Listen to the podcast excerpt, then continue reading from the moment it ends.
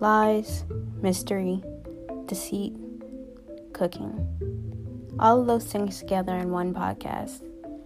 I've loved crime and mystery since I was a kid, and I guess I have my mom to thank for that. And I guess I have myself to thank for my maybe more than average love of food and eating. Now, if you love those things as much as I do, you should listen to our podcast. Each week, I'll give you a new recipe that you can try while we delve into two crime stories. Remember, the dishes that we talk about on this podcast pair best with a side of crime.